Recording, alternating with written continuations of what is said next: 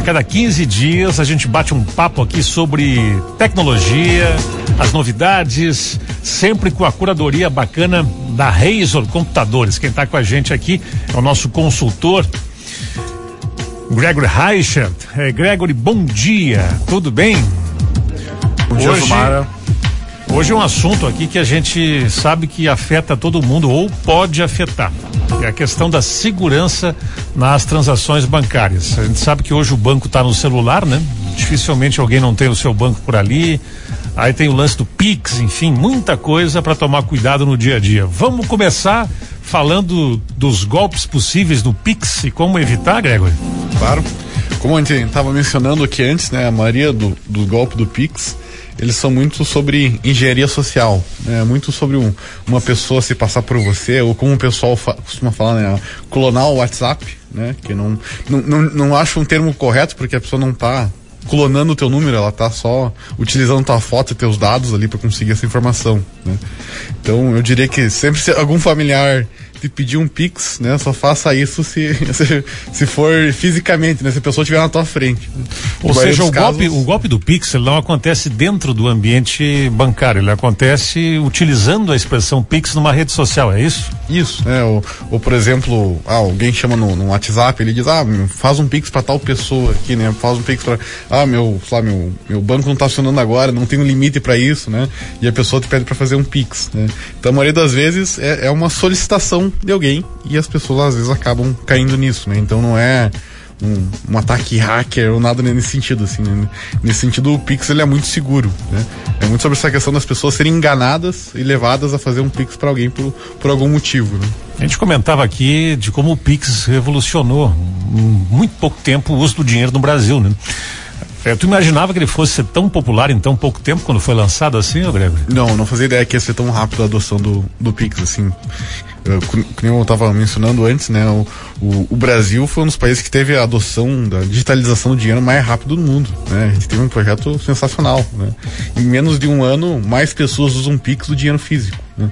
Se eu não me engano, na última métrica, 77% das pessoas usavam dinheiro físico e 78% das pessoas usam o Pix. Ou seja, nós temos só, só 22% da população que ainda não utiliza o Pix como meio principal de pagamento. 51 milhões de pessoas com chaves Pix cadastradas, né? Uma alta de 72% é, de 2021 para 2022. E o cheque? O cheque. O cheque morreu. Morreu, né?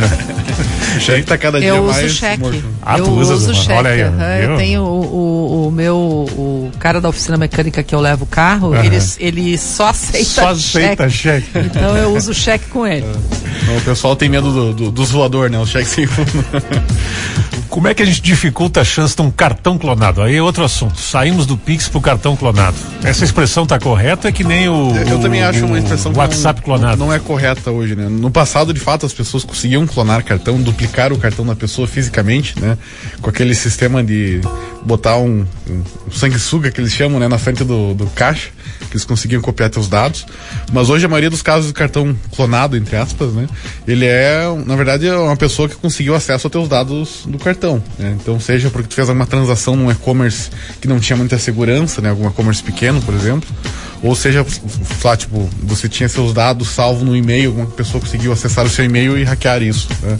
Ter esses dados eh, também eh, significa ter o código de segurança? Sim, sim. Se não tiver o código de segurança hoje para uso na internet, é ou seja, quando dados, né? surge um pagamento dentro da tua conta do cartão ali, que não foi tu que fez, a pessoa tinha acesso inclusive ao código de segurança. Sim, sim. Até o, o, por isso que eu recomendo muito utilizar o cartão virtual para fazer compras, principalmente em sites que você não conhece, porque o cartão virtual normalmente ele troca o código de verificação a cada compra que você faz. E é muito simples fazer isso dentro do, do, do, do portal do banco, né? Sim, é muito simples, é. é muito fácil, né? Hoje você vai lá, clica em cartão virtual, ele vai te gerar o código Uhum. Tu bota no site, ele vai ser um uso único. Ou seja, se alguém copiar esses dados ou querer usar novamente, a pessoa não vai ter acesso a isso, né? Então, uhum. é uma forma muito segura. Uma coisa que eu fiz é, foi, é, dentro do, do, do, meu cartão maior que eu tenho da conta, é não fazer nenhuma compra online. E se fizer, fazer com cartão virtual.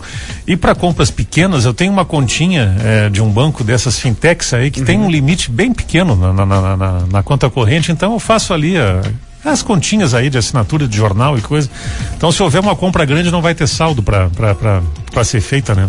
também Sim. pode ser um caminho. É, né? é um caminho também limitar o, o, o limite do cartão, o tipo de coisa. Agora que- as compras grandes fazer com cartão virtual, né? É, eu recomendaria sempre, principalmente quando vai fazer algum, algum e-commerce que você ainda não comprou, né? Porque, por exemplo, e-commerce como ah, o Mercado Livre, Magazine Luiza, esses grandes assim, eles têm um sistema de segurança muito grande, muito complexo, né? Então é muito difícil acontecer qualquer coisa nesse sentido. Mas agora já sites pequenos, né? Pode ver como se fosse um, um sanguessuga ali, né?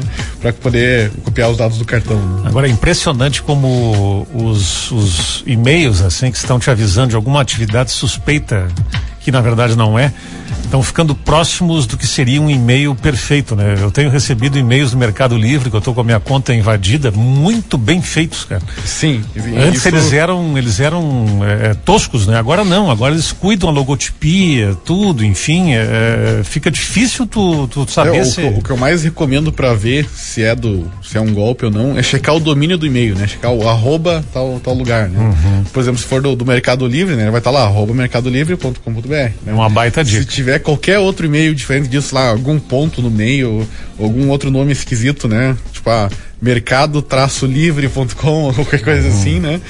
Poss- possivelmente é um golpe de, de engenharia social, né? É, é, Gregory, uma coisa que também está sendo usada muito aí, e eu queria ver contigo assim, qual realmente o risco, ou se tem lenda na, na- na- no que se fala aí, é o pagamento por aproximação. Eu sei que não está na nossa agenda aqui, mas se houve de tudo aí, de possibilidade de alguém estar passando ali, quando tu tá com o teu cartão ali, ele mesmo no bolso e pagando coisa, isso é possível ou não? É possível, é, mas é, é algo tão difícil de acontecer, sabe? Que é muito mais um mito do que uma realidade, assim. Eu, por exemplo, nunca conheci nenhum caso real do que isso tenha acontecido, assim. Eu só vi histórias. Então é mito mesmo, É né? mais um mito do que verdade. Porque, de de fato, ele pode acontecer. Só que se tu pegar, por exemplo, o nível de aproximação que tem que estar um cartão da máquina pra funcionar, a pessoa teria que estar botando um aparelho na, na, na tua perna ali pra funcionar. Sim, tu sentiria isso, né? Então, É, é o que eu imagino. Agora, um cuidado que tem que ter é quando vai fazer a aproximação, pedir teu comprovantezinho ali, né? Sim, é isso. É, é muito aquela questão que a gente falou, né? A questão digital, da segurança da- das plataformas, ela é muito boa. O que acontece é muito essa questão da pessoa te cobrar um valor maior, a a pessoa tentar te enganar de alguma forma disso, né? O que acontece, por exemplo, também muito no entregas do iFood, né? Às vezes você botou já para pagar pro aplicativo. E aí o motoboy vai lá e, e te cobra ainda o valor, né? E isso vai de, de dinheiro para ele, não vai para pro restaurante. Via de regra, então, para fechar nosso bate-papo aí, Gregory. Como ter mais segurança nos pagamentos digitais, assim, as, as dicas finais aí? Seja desconfiado. eu acho que é uma das melhores dicas, assim, desconfiada de todas as coisas, assim, checar esses detalhes, né? Se for uma mensagem de celular, checar se é do, do, do local mesmo, se, tá, se tem um português bem escrito, Aham. particularmente quando é um golpe tem alguma coisa escrita errado, né? Se for alguma questão de e-mail, sempre checar o domínio, né? Se for fazer alguma compra online, usar um cartão virtual, né?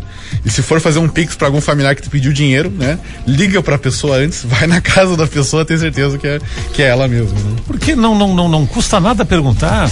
E, o argumento é que tem golpe a toda hora. Já. Foi É, tu e- mesmo, enfim. isso, né? Não tem vezes, nenhum problema, né? A gente pensa, ah, no- pelo menos na, na nossa geração, ninguém vai cair nisso, né? Tu pensa. E aí uma vez, por exemplo, copiaram meu, meu WhatsApp também e pediram meu pai. Meu pai fez o Pix, né? Eu imaginei, pô, ele nunca ia cair nisso, sabe? E caiu, né? Deve ter avisado ele, enfim, mas não adianta. Mas aí ficou o aviso, ele aprendeu a nunca mais cair em nada depois disso. Desconfiar sempre. É desconfiar sempre. É a regra. Valeu, Gregory. Um abraço. Muito obrigado. Tchau, tchau. Sempre um bom papo aí sobre as novidades da tecnologia com o Gregor Reicher, da Razor.